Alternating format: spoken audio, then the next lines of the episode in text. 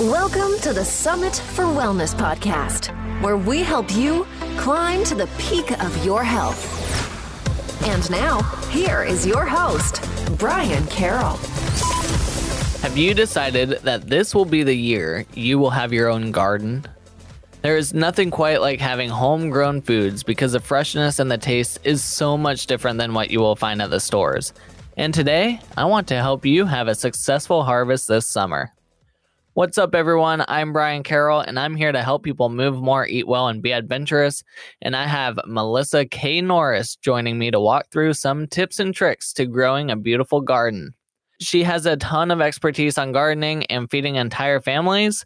And while sometimes gardening can seem complicated, she does a fantastic job of reassuring us that the best way of learning is by trial and error. Everyone's garden plot will be a little bit different, and you will learn what works best for your garden.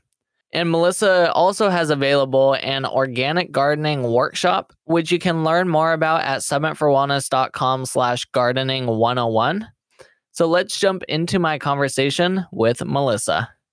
Melissa K. Norris helps hundreds of thousands of people each month raise their own food and create a, a homemade and homegrown kitchen, home, garden, and barnyard through her website, popular Pioneering Today podcast, and the Pioneering Today Academy and her books. Melissa is a fifth generation homesteader and lives with her husband and two kids in their own little house in the big woods in the foothills of the North Cascade Mountains. Thank you for coming on to the show, Melissa. Yeah, thanks so much for having me. I'm looking forward to it. Of course. And I'm really excited to chat with you because right now we are living in a, a very interesting time where there could potentially be some food shortages coming up. People are starting to think more about, um, you know, where can I get food that are, you know, more local and better sourced, and people are thinking about growing their own food. So uh, that's why you are here. You're to walk us through these different options. But before we dive into that, what is your background and what got you so interested in homesteading? Okay, I'll try to keep this short and sweet. But I was raised, I'm a fifth generation homesteader. So I was raised by a homesteader, raised very rurally. In fact, I live, we purchased family property from my grandmother, and I live on the same road where I grew up. And we always had cattle for meat. So we very rarely bought meat from the store. Occasionally, my mom would buy chicken, and that was like a treat. And so I grew up on a cattle farm, and we had a big garden, and my mom canned during the summer months, and she always cooked from scratch. And back then, I just thought that was normal. It wasn't until I was older that I realized it was actually out of necessity. We always had enough, but you know, it was, uh, we just didn't have the money. Like, oftentimes when we would go to town when I was little, because uh, we lived so rurally. So to go to like big grocery stores um, or to go to clothes stores, etc. We were driving like 45 minutes to an hour to hit like where Costco is now, though Costco when I was little. I sound so ancient. Back in my day, we didn't have a Costco up here. but um like my mom would pack my lunch in a brown bag and there were McDonald's and there were Burger Kings, etc. But she would pack our lunch and pack our snacks because we didn't have extra money to even go out to eat. But I didn't know I didn't know that's why. I just thought that was the way that I grew up. And I thought that's what everybody did, you know, until you get older.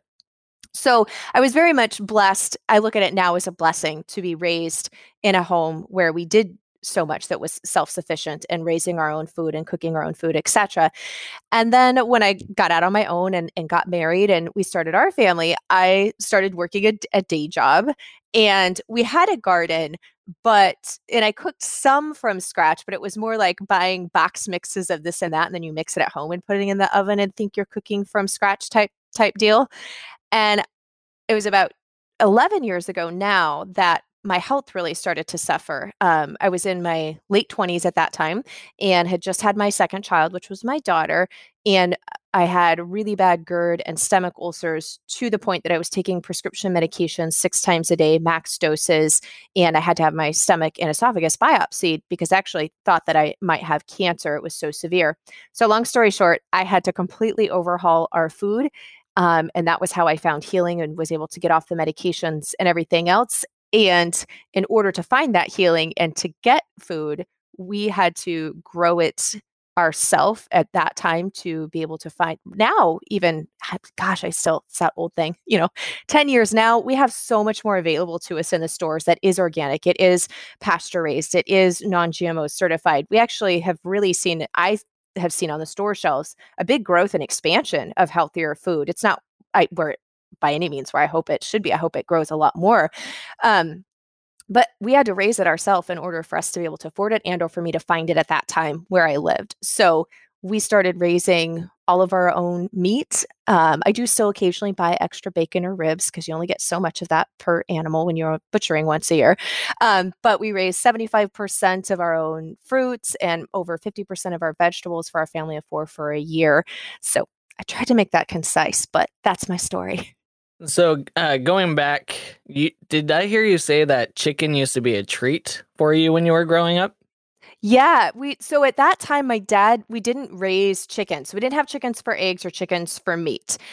But we we had beef cattle. And so we had which is probably the opposite of a lot of homes, but growing up we ate a lot of beef and occasionally we would have fish, but we didn't raise chicken and so that was a meat source we had to buy. And so yeah, chicken was actually like a, a treat and a luxury. It was something that we didn't have very often. I'm laughing at that because chicken is like one of the easiest ones to get started with. And it doesn't yeah. take very long for meat birds to get to full size. So yeah, you know, I think what it was is is my dad was self-employed. He was a logger um, in the and he had his own uh, log trucks. And then the cattle was something that he didn't have to feed during the summer months because we always did grass. We, we never did grain fed. Um, so during the summer and spring months, he didn't have to feed them. It wasn't like a daily maintenance thing. And then butchering was just once a year. And so for him, he was getting up and leaving at like 3, 4 a.m. in the morning. He'd get home at like 6 at night, have to grease and work on the trucks, and then just go to bed. So the chickens was a daily thing that he didn't want to deal with. Though I know a lot of people, yes, definitely consider chickens like the gateway and can be a quick way without a lot of land to get some meat. Well, as we start diving into this, um, before we dive into the easy ways to get started with gardening and growing your own food, can you give us a couple mistakes that people make when they first get started? Yes. So when people first get started, especially with gardening, uh, there's a couple of common mistakes. And one of those is you get really excited, like we tend to do when we start something new. We're like pumped up and jazzed. And seed packets and seeds and even little starts, they're really tiny when you first put them all in.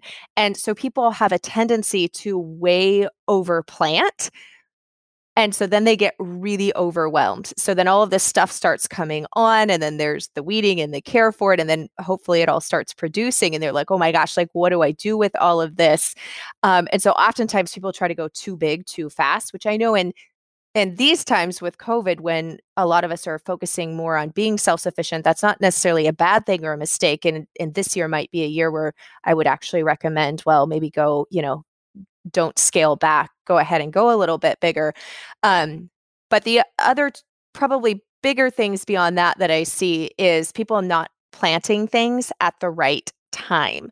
Uh, so, for example, people really like to go by gardening zone. People will hear gardening zone thrown out a whole bunch. And your gardening zone is based upon your average low temperatures during the winter months by where you live. So they take those average lows and then usually in about 10 degree increments, it's going to change from gardening zone six to gardening zone seven, etc. So gardening zones are really important to know when you are growing perennial. So if you're putting in fruit trees um, or a lot of your different flowering garden perennial plants that come back every year, to know that they will survive through that cold winter temperatures to be able to survive and come back the next year. However, when it comes to an annual vegetable garden, your gardening zone doesn't really have anything to do with when you should be planting. That's all based on your first and last average frost dates. And so, a big mistake that I see is people see someone who's in gardening zone six and they're in gardening zone six, which you can be in totally different states and still be in the same gardening zone. And they'll see this person is planting. And so they think, oh, that means I should plant now too. Um, but it's those frost dates. So knowing your first and last frost dates and planting according to those by the type of plants that you're putting in is much more important than trying to go by gardening zone for planting dates. Um, the other thing I see is this is really true for the foundation and the health of your entire garden is your soil health.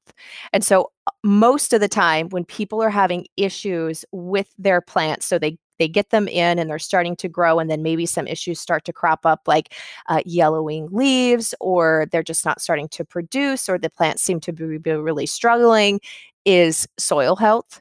And so one of the common mistakes that i see people make especially when it comes to like container gardening, which is great because anybody, even if you don't have a big yard, you can grow something in pots. Like anybody can. I, I still grow things in pots and we have acreage. Um, but people get confused. They hear about compost and compost is wonderful addition to your soil. Compost um, brings in a lot of good organic matter. It can help with drainage if you have hard compact clay. It can bring in macro and micronutrients which our plants need. But compost is not the same thing as soil.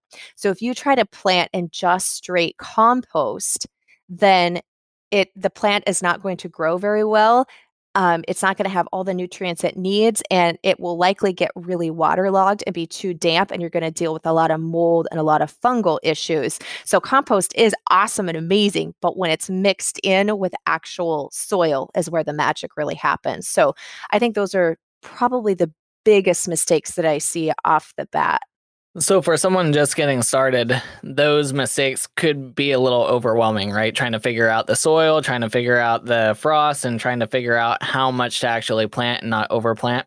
So, what are some easy ways that aren't so scary to get someone started with gardening? Yeah. So, some really the simple, one of the easiest ways that I like to get started is herbs are a great way to go, especially if you have a small amount of space. And most herbs aren't super picky, um, especially things like basil is a great one. It's pretty easy to grow. Anything in the mint family. Um, but with your herbs, putting them in containers, especially anything in the mint family, because they like to spread like crazy. So I like to say yes, when you're starting with herbs, going in containers, like I don't feel like you can go wrong with putting herbs in containers. Lavender, rosemary, sage, like you name it, I've pretty much growing it, grown that herb in a container. And so when you're doing containers, the biggest thing is making sure that whatever container you plant it in has a drain hole. I have no idea why. When you go to garden centers, I don't know why the manufacturers do not always put drain holes in pots because you absolutely have to have them. It's kind of a pet peeve of mine. I'm like, put the drain holes in the pots, please. uh, but not all of them do. So it's easy. You could get a drill. You can even take like a nail and a hammer, uh, as long as it's not like pottery, right? Terracotta. Um, if it doesn't have a drain hole in it, but make sure that it has some drain holes in there. That's an absolute must if it doesn't come with them in there already. And then second is when you're dealing with your containers, is you can just purchase. Make sure it says potting soil um, is what you want when you're going in a container. So that's important because with your containers, you don't have gravity and metric pressure working. We still have gravity because we're on the earth, but it's not the same as when you have in ground soil and the way that it pulls the moisture through. Um, and if you try to just go out to the garden and or just out in the ground and just dig up dirt that's in the ground and put it in a container, oftentimes it will compact and it won't drain right. And so you'll kill the plant you'll have a lot of it'll really struggle and have issues um, so actually getting container potting soil is really the best way to go drain holes and then just putting your plants in there uh, making sure if it's something that's deep rooted which you don't really get to a whole lot with herbs especially when they're small um, is that the pot is large enough to support the root system. So if it was something like a tomato plant that actually has a very expansive root system, you'd want to make sure you got a really large pot, um, like five gallons or larger per tomato plant.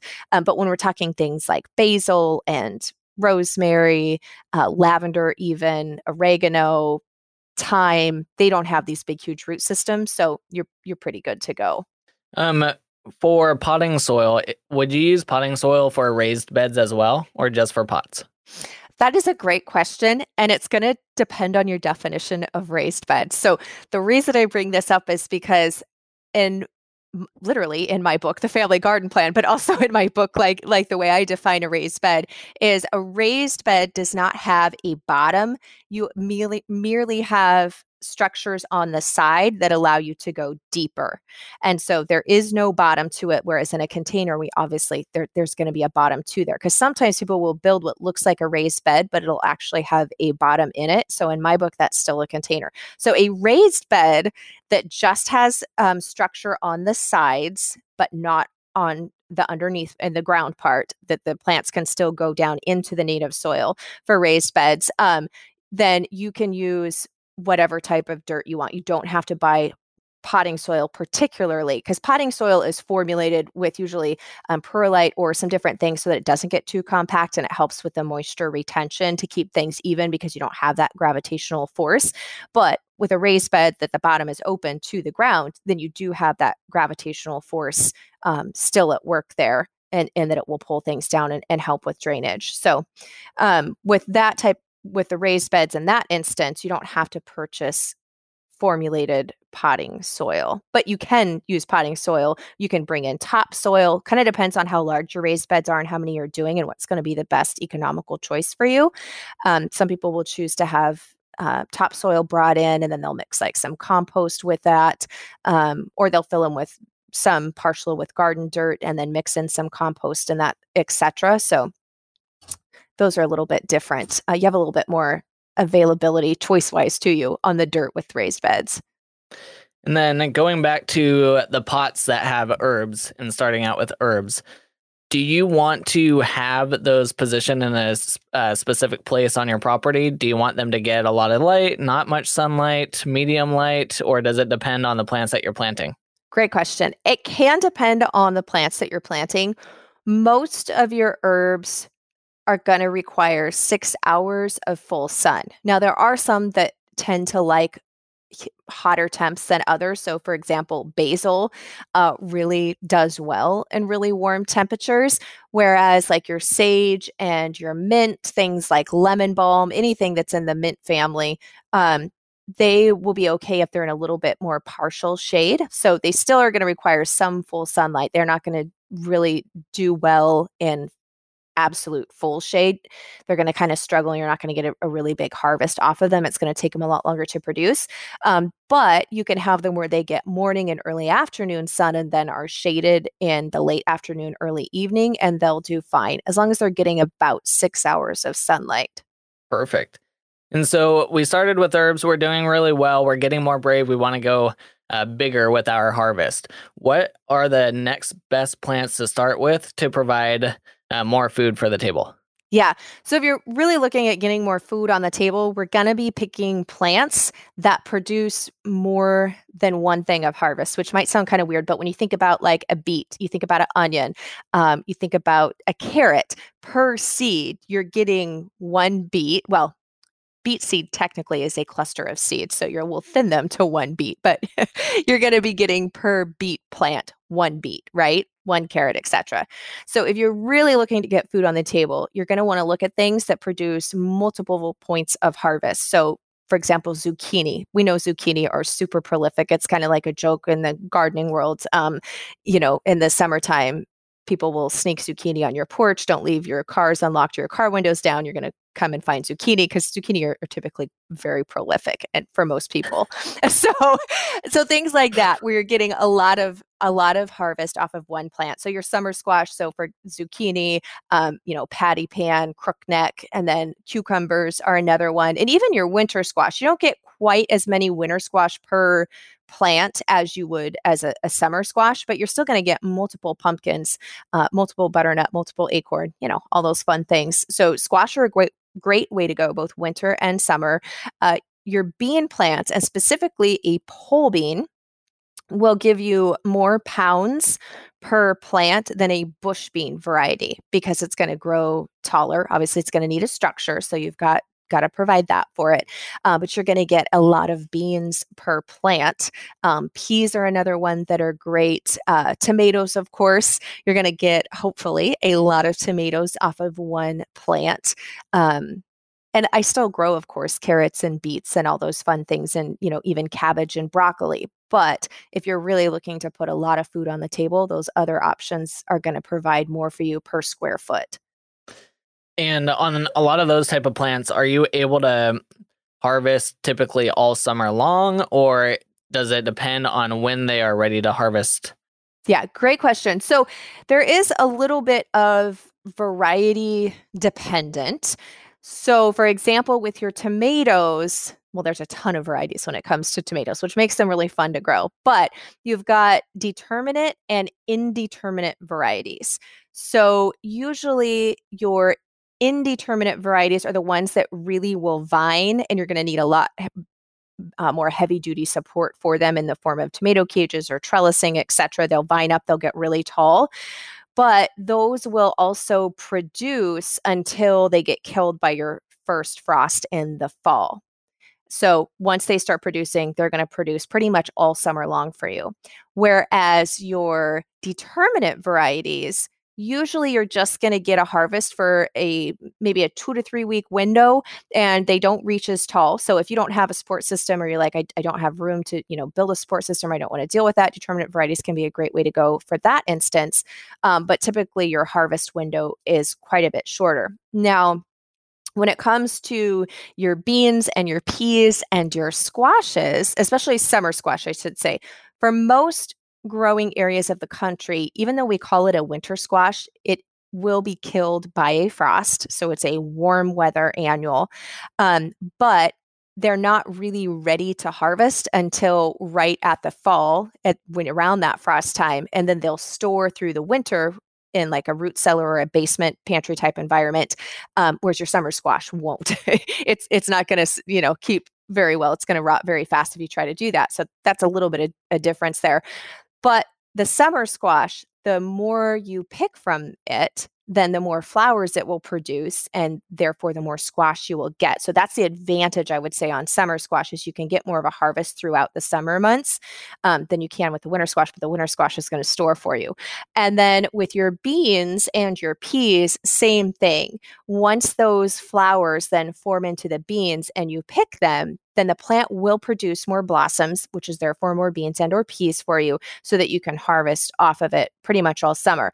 The only thing, especially for your bean plants, peas as well, is when you hit really hot summer temps. So for me in the Pacific Northwest, this rarely happens and doesn't really have much effect on me. But if you live in a more warm southern state and your temperatures get above 90 degrees and you're kind of averaging 90 to 100 degrees Fahrenheit for, you know, weeks on end, then the flowers don't actually set fruit.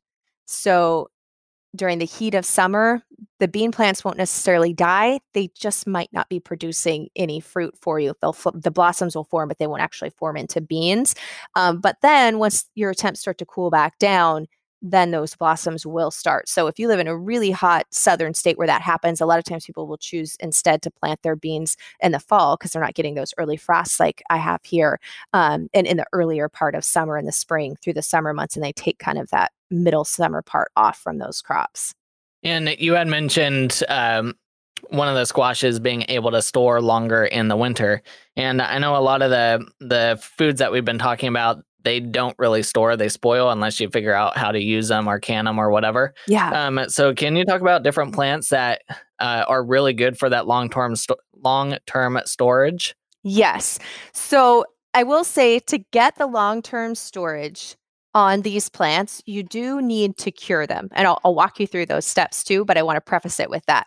So, onions, garlic, um, pumpkin, spaghetti squash, acorn, and butternut squash are all ones that I personally have experienced and have tested on the storing methods. Now, like um, there's Hubbard, there's other varieties of winter squash that would do the same should follow the same principles and you should have the same success with. I just personally have not grown those. So just to preface with that, this is the ones that I, I've had pretty extensive experience with.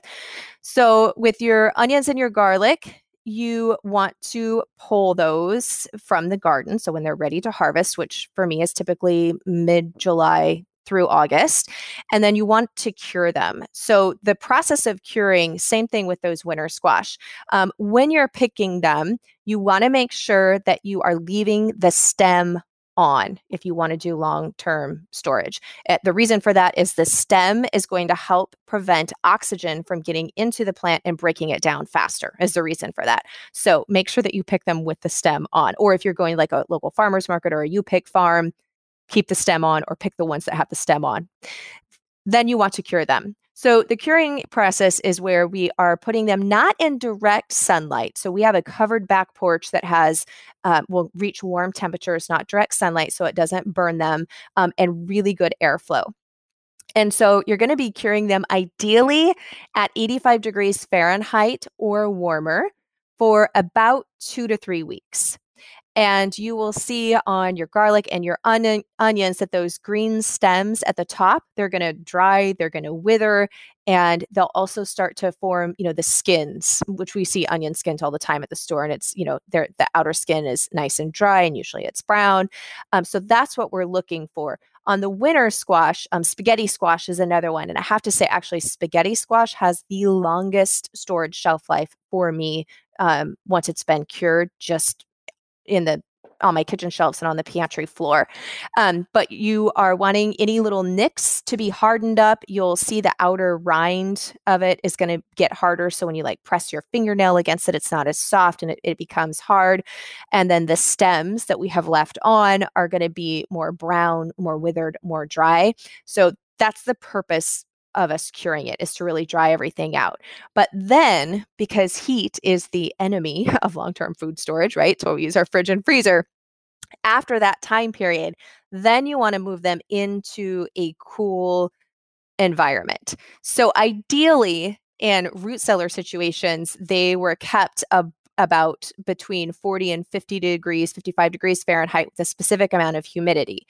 Um, I don't have a basement and I don't have a garage and I don't have a, real root cellar. So I have been able to in our back pantry, which doesn't have any um, outdoor windows. It was actually the like the cleaning closet. And we converted it to a back pantry, and it's the furthest away from our heat source. So we use a wood heat uh, wood excuse me, wood stove is our heat source. And that room is the furthest away from that wood stove. So it stays relatively cool, usually about in the low 60s throughout the winter months back there and no light.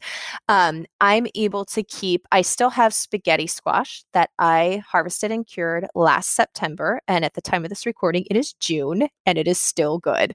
Um, pumpkins and acorn squash, I have had go as far as the end of January from harvesting in September. And I still have onions and garlic will go a full year for me doing doing these techniques. Um, so, but really that that curing time is really essential. And I will say here in the Pacific Northwest, by the time we hit September and even the end of August, I don't always have a full two weeks of 85 degree Fahrenheit weather. So if it's cooler than that, then I just need to extend it. It may take me one or two more weeks longer for them to get cured and dried out. And there have been times where I've actually just had to bring them in next to the wood stove to get warm enough to finish drying out. But then after they've reached that curing part and they're dried, it's really key that you try to get them into as cool of environment as possible. That's not the fridge, but yeah, and dark. Yeah, I was gonna ask how you do it up here in the Pacific Northwest because it's not often we get two weeks of 85. No, no, it's very rare, actually. It's very rare. And so I'll try to time it like you look at the weather forecast and you're praying that the weatherman actually got it accurate for the next coming week. And I'll try to time it so that when they're they are ready to be harvested, of course. So um, for onions and garlic, especially if it's soft neck garlic, the stems will all begin to fall over. And the same thing uh, with your onions. So when the stems start to lay towards the ground, I know that the bulbs are then ready to be harvested. If it's hard neck garlic, the stems will never fall over, but the top, um, like three or four leaves, will start to turn brown and wither. So that's your sign. And then you can pull one and see how big the bulb is. And that's your real test. But those are your visual signs. So once those signs start to happen with the first ones, I'm like checking the, the extended weather forecast and looking for when we're going to have at least, you know, hopefully five days of sun in a row, which sometimes happens, um, and then harvesting them right at the beginning of that period. But then sometimes it's three weeks that I have to let them go, and I have had to finish them off in the house. So yeah, there's workarounds. Um, but if you live in warmer parts of the country, then uh, you, you'll be lucky. You will have a lot shorter curing period than I do. yeah, and just like you, um, we harvested our spaghetti squash back in September. I did not cure it because I didn't know that was a thing, and uh, we still have some. And like you said, it's June right now when we're recording, and we still have actually quite a few that have not rotted out or anything, so that are still good. Yeah, So isn't that those amazing? definitely store. Yeah, they store really well. Yeah, I I have to say spaghetti squash have been the best. Uh, They have went the longest for me um, without having any of them go bad or starting to show, you know, any any soft spots, etc. Yeah. Yep. Yeah, they're amazing. And they taste really good too. Um so going back to the plants that aren't very good for long-term storage, do you have any strategies on how to still have access to those type of foods all year long? Yeah, so we use multiple ways of food preservation here on the homestead for those crops. And so canning is one that I use a lot of just because we put up so much food that there's no way I could have enough deep chest freezers to store it all, you know, for our family of four to take us through if I were to just try to use the freezing method. Um, we also lose power quite a bit. so I like to know that my food storage is not dependent upon the electricity being on, though we do have chest freezers and I do have meat in the freezer and a few vegetables that don't lend themselves well uh, to canning or other forms of food preservation. So, um, but I like to do a lot of canning. So, pressure canning the non acidic foods, which, unless you are pickling your vegetables, that's going to be all of your vegetables, um, will need to be pressure canned. Of course, your fruits and pickles, though, and tomatoes uh, with added acid can safely be water bath canned. So, I do quite a bit of canning, but I also do uh, dehydrating and fermenting. So, I, with the fermentation, I am limited because I don't have a basement or a garage that really stays cool enough for long term fermented storage. Um, so I do do up half gallons of quite a few of our different favorite ferments and then just keep them in the fridge. Uh, and they will last if we don't go through them that fast. It depends on how fast we go through them. Um, I've had them. I had one jar of um, sauerkraut that was, I think, nine months old before we eat the very last of it. Um, and so they'll last for a really long time, your ferments, once they get moved into the fridge.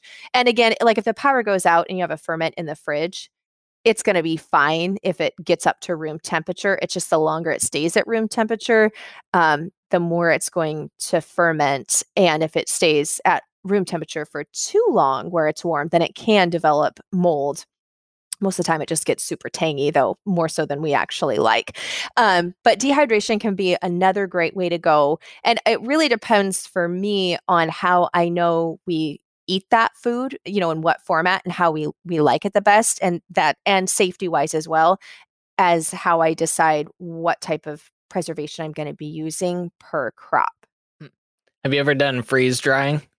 I haven't just I'll be honest, the cost of the freeze dryer, uh, the maintenance and the space. So we live in a, a manufactured home and I, again I don't ha- I don't have a garage and I don't have a basement and um so I don't really know where I would store it and where I would be able to run it without uh, it being like in the middle of the kitchen, which is where I do all of, you know, I'm in the corner of my kitchen doing my podcast and all my videos and everything. And knowing that that thing is sitting there running, I'm just not sure how it would make it work. Freeze drying can be great. I have friends that freeze dry and love it. It's just not one I've personally jumped into yet.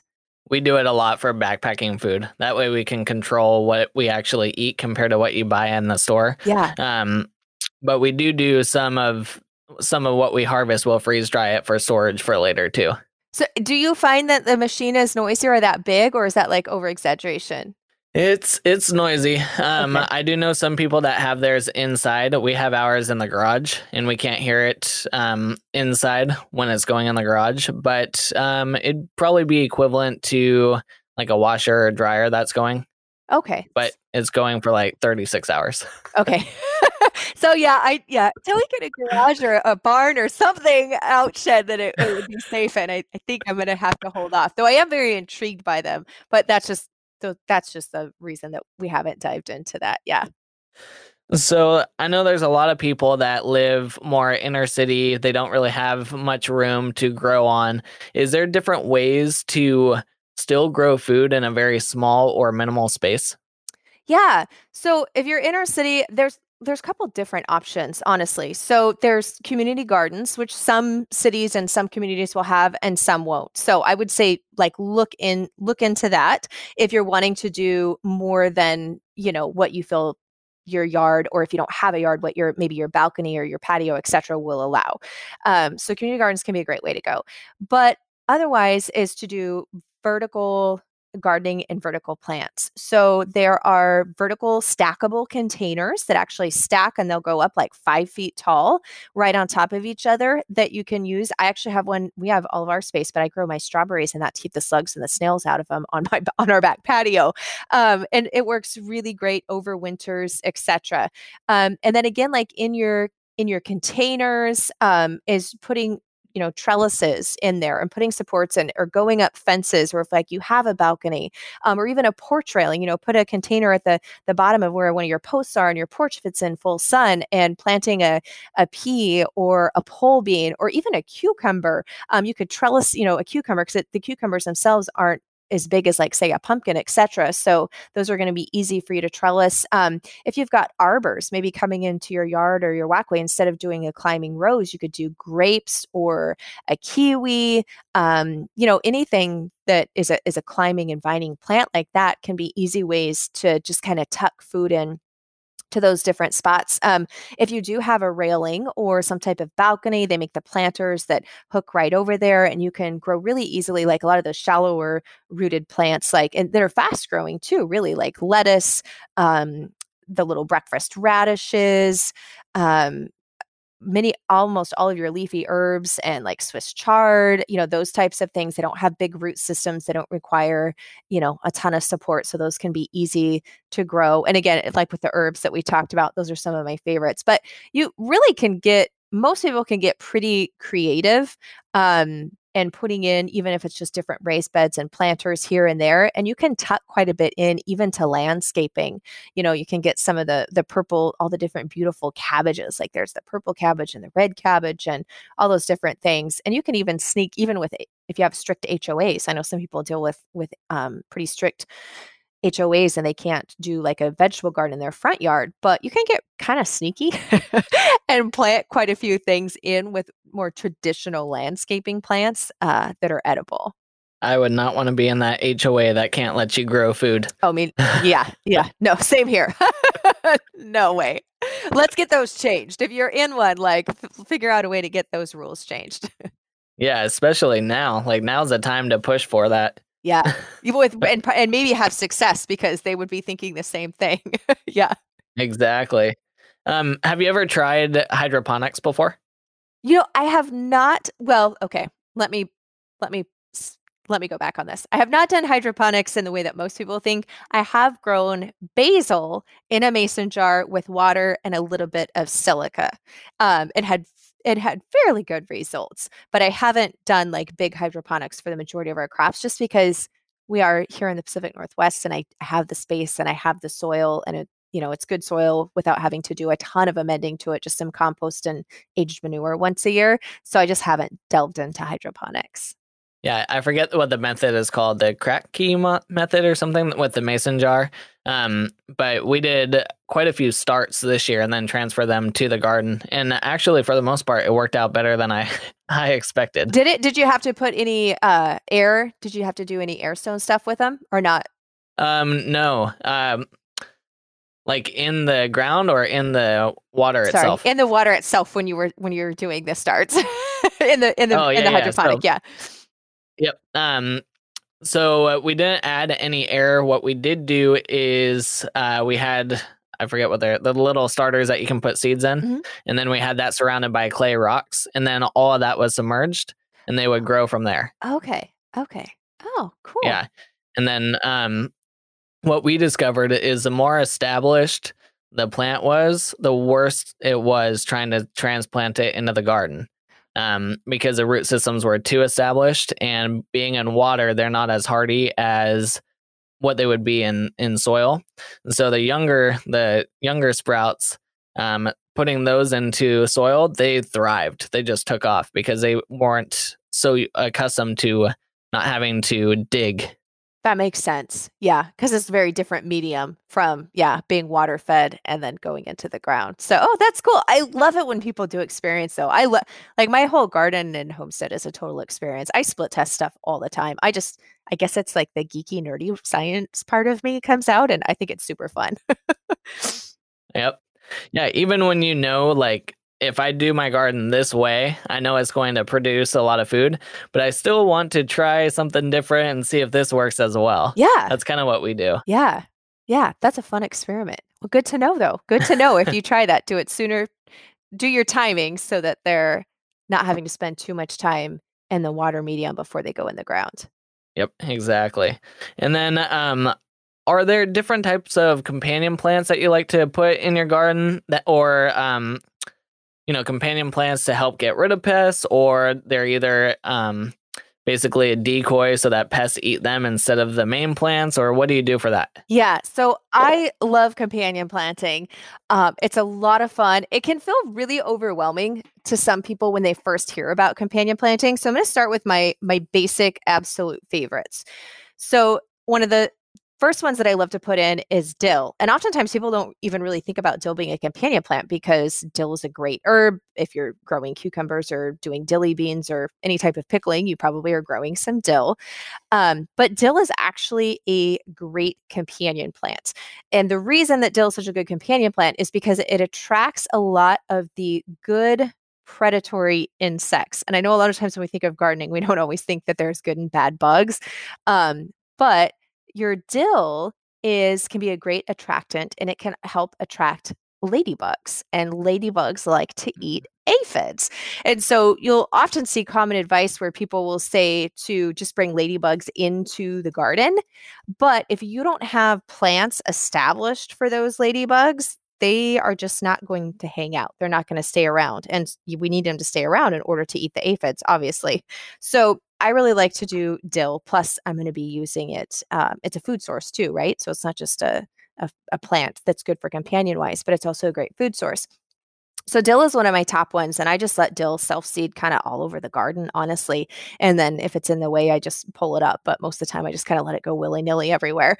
Um, some of my other favorites is orange nasturtium.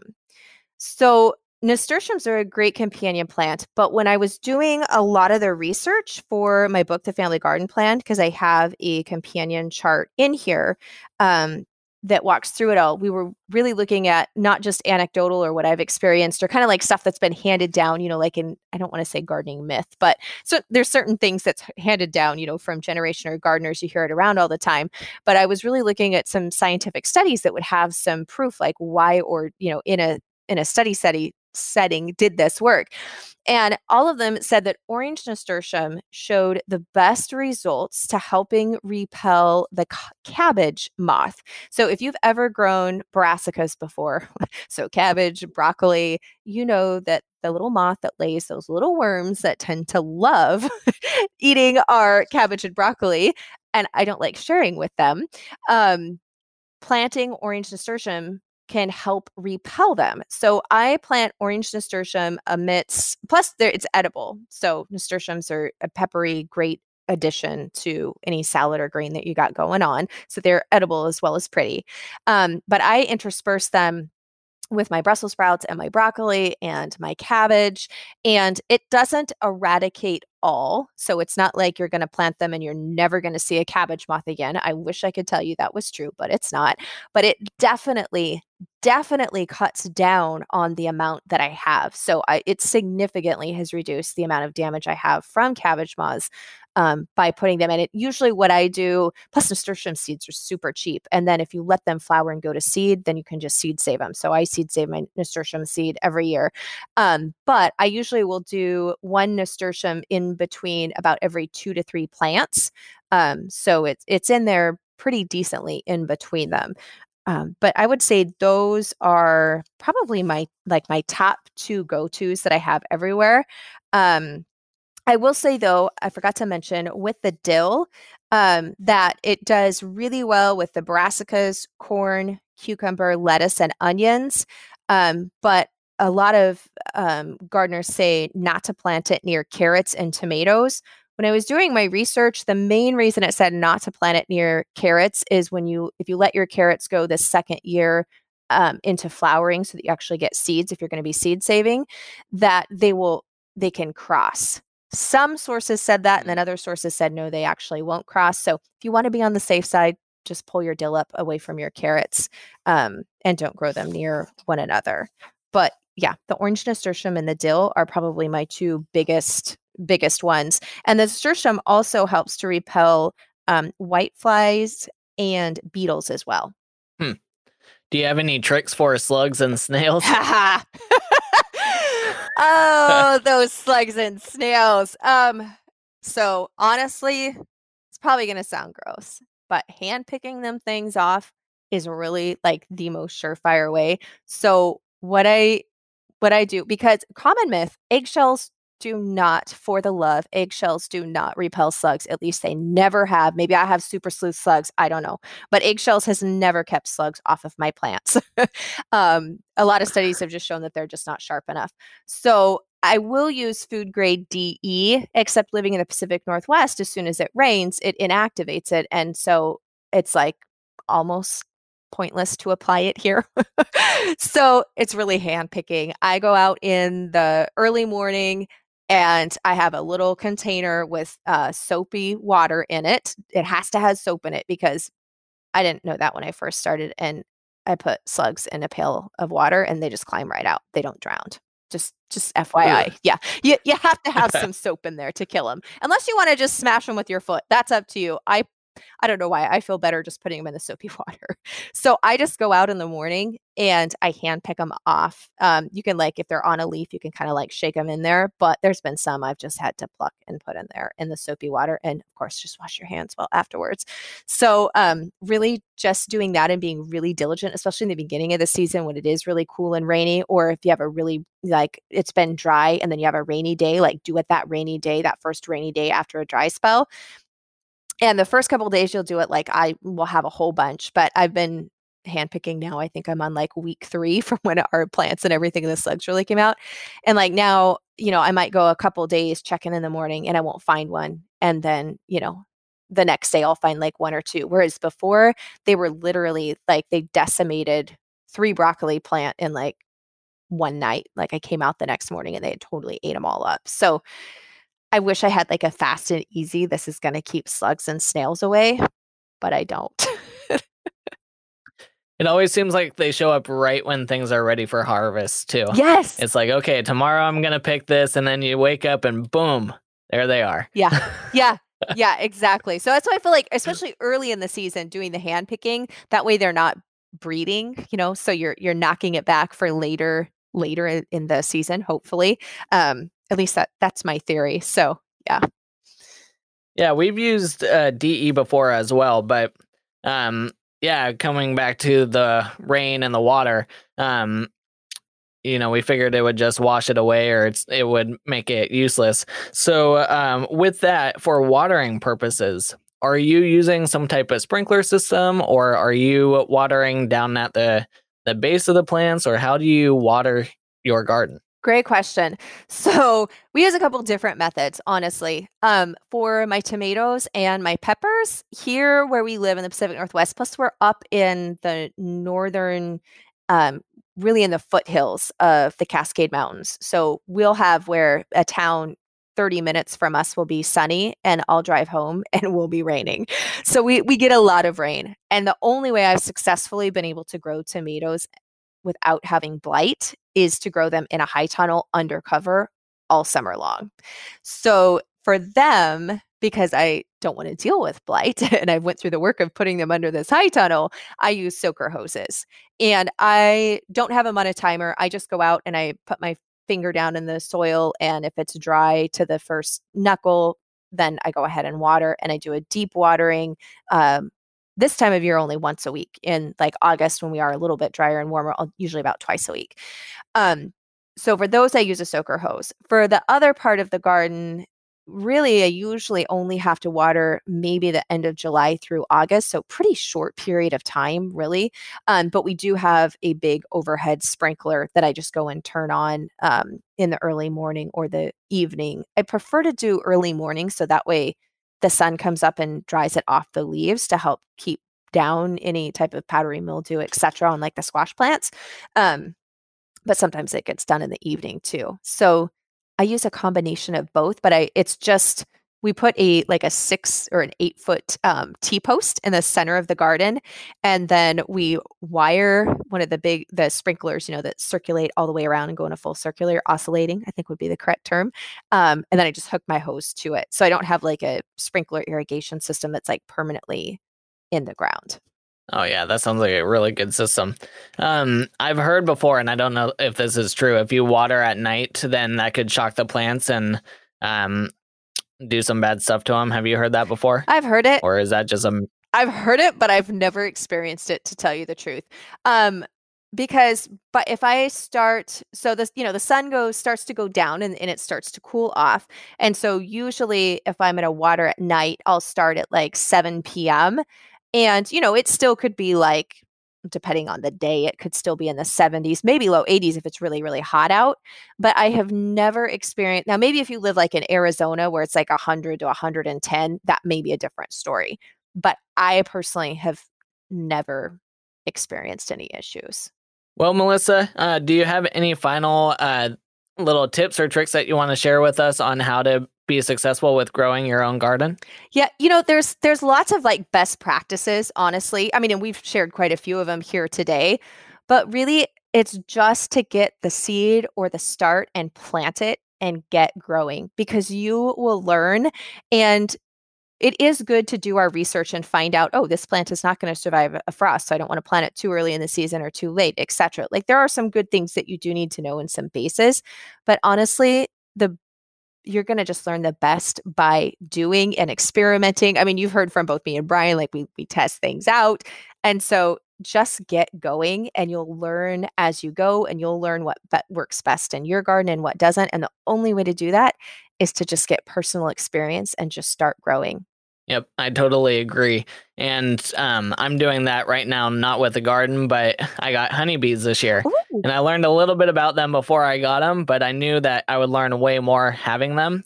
And I'm going through that same process right now. It's like I'm learning stuff every single day about it. Oh, but fun. I wouldn't have known that unless I got my hands in there. Yeah. So yeah, there's there's just yeah, exactly. There's just something about you need to have do a little bit of basic research and then you just got to dive in honestly. So that's yep. exciting though that you got honeybees. Yay! Yeah, they're fun. There's there's a lot to them though. yeah, I haven't dived into them yet. There is a lot to them. We I do mason bees to help for pollinating wise. Obviously, I don't get a honey crop on them because they're they're not a honeybee. So, uh, my hat off to you. You're a step ahead of me there. Yep, like I said, they're a lot of fun. Um, and then my final question to you is, what do you do every single day to keep yourself healthy? Oh, that is such a good question. I love it. Um, I have to say, the one thing that I try to do every day to keep myself healthy is some quiet time. So, just some time where, like right now, I can go out and spend it in the garden during the winter months. That doesn't always usually happen, but just taking some time, even if it's just like 10 or 15 minutes, uh, to to decompress, um, to unplug, uh, for me, maybe it's you know reading reading some scripture, it's some time in prayer, and maybe it's prayer out in the garden or just kind of just walking through the plants and time where I'm not actually like working in the garden. So there's a little bit of a difference there, which working in the garden can be very therapeutic. I have worked through some issues weeding a garden, let me tell you. But just just the quietness of not have of not being work and not actually doing something, but just kind of walking through and enjoying the plants and just kind of being there um, and just being restful, which might sound kind of weird. I don't know. But I found that if I do that, then I'm a lot better able to handle and respond in a gracious manner to all the other things that may crop up throughout a day. Awesome. Well, people can find you at melissaknorris.com. You've also mentioned um, your books a couple of times. Do you want to talk about your books in your podcast? Yeah. So, the Pioneering Today podcast is where I share all the things uh, about growing your own food and creating a homemade life. So, from making, you know, homemade soap to canning and jams and jellies and, and pickles and curing, like we were talking about today, doing all those kinds of things.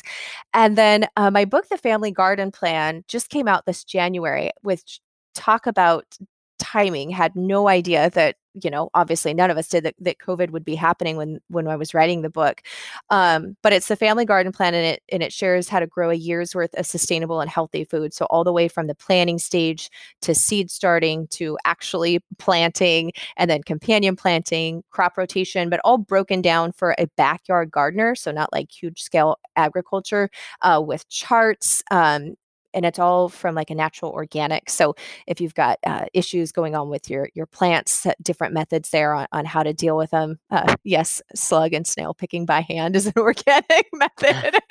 as gross as that one sounds, uh, that's probably the, probably the worst one that you go to. But also like how you know when something is ready to be harvested, because oftentimes uh, we go to the store and we see things that are on this on the you know the produce shelf but if you've never grown it yourself you're like oh goodness like how do i know when this is actually ready to harvest? or like with the curing tip to harvest this and leave the stem on. Um, and so we've got charts in there that whack you through that as well as like how much fresh produce like how many cups of strawberries, for example, actually equals a pint if I want to can or freeze this. Um, and in case you're wondering, it's six to eight cups of fresh strawberries is going to equal one quart or two pints of canned strawberries once they're processed. Um, so, anyways, mm. that book is out uh, wherever books are sold. And if you go to familygardenplan.com, I actually have my publisher let me put up for free, which has been awesome, the planning and then the worksheets on how much to plant per person for a year's worth of food. And that includes both your perennial fruits as well as what we would think of as a regular uh, vegetable garden. So, you can get those worksheets for free and have those. Perfect. Awesome. Thank you so much, uh, Melissa. Uh, there's a ton of really good information in here, and I'm sure your book is going to have 15 times more in there. So uh, people should run out and get that book, especially now that we are in the gardening season, right? We got to get stuff into the ground. So thank you again for coming onto the show. I appreciate it. Oh, thank you. It was a lot of fun. So, are you ready to grow your own garden, or have you already started yours this year? Hopefully, you get your hands dirty and start to see what you can grow at your own home. I love being able to go out and grab fresh plants to add into our meals, and it just makes the food taste so much better. So make sure to head over to the show notes at summitforwellness.com slash 114 to get all the links to her book and podcast. And she also has her organic garden workshop that you can join, which you can find at summitforwellness.com slash gardening 101. And did you know that we have our very own store with different herbal support for the body? We have different teas for adrenal support, immune support, and even as a sleep aid, and other tinctures available as well. Everything in the store utilizes what nature has to offer, just in more potent forms. So head on over to mountainsideherbals.com to learn more. Next week, Reed Davis is coming onto the show, so let's see what Reed will be teaching us. I am here with Reed Davis. Hey, Reed, what is one unique thing about you that most people don't know? Well, I'm actually a gardener. You know, I, I um, love doing artistic gardening. I create these vignettes all over my property and I play with plants. And I don't know all the names of them and things like that, but I know what I like to look at. And I put little figurines and little things like that. And it's very artistic. And hardly anyone would know that. so that's a different than at gardens where you would like grow your own food with? It's more visual? Oh, yeah. It's just a form of art artwork and expression, and uh, it's my hobby. I've planted 2,000 plants on my property. wow, that's a lot of plants. Well, what will we be learning about in our interview together? Well, we're going to talk about uh, contributors to metabolic chaos. So, you know, uh, it's the underlying health problems. Uh, I've told you before, I'm, I'm, i was in the environmental business. So I take a very holistic environmental approach to health and restoring a healthy host. So we'll talk a little bit about parasites, bacteria, fungus, virus, and other contributors to metabolic chaos, but it's really the host that matters most. And what are your favorite foods or nutrients that you think everyone should get more of in their diet? Aha. Well, look at food as macronutrients, there's protein, fat, and carbs, and that there's a right fuel mixture for you. So the answer to your question is get get the fuel mixture right proteins, fats, and carbs. And there's actually a scientific way to figure that out. It's called your oxidative rate. And so you got to get the fuel mixture right. And when it comes to which proteins, which fats, and which carbs, that's a whole other uh, area of study combined together. But you do need vitamins, minerals, antioxidants, essential fatty acids, trace elements, and and so on and so on, and so uh, phytonutrients and what have you. So, but start with your macronutrient ratios and get that right.